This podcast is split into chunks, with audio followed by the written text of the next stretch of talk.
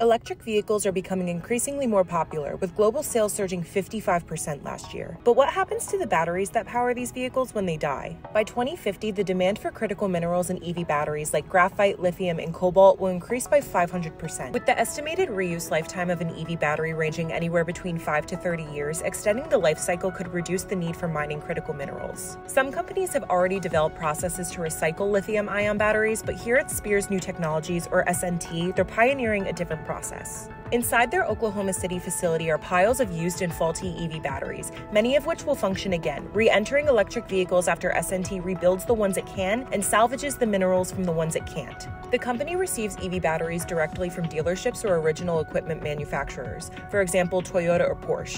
It then puts the battery packs through its diagnosis system, which is named Alfred. Alfred determines if a battery pack can eventually go back into another vehicle. If a battery is truly at the end of its life, then SNT will recycle it.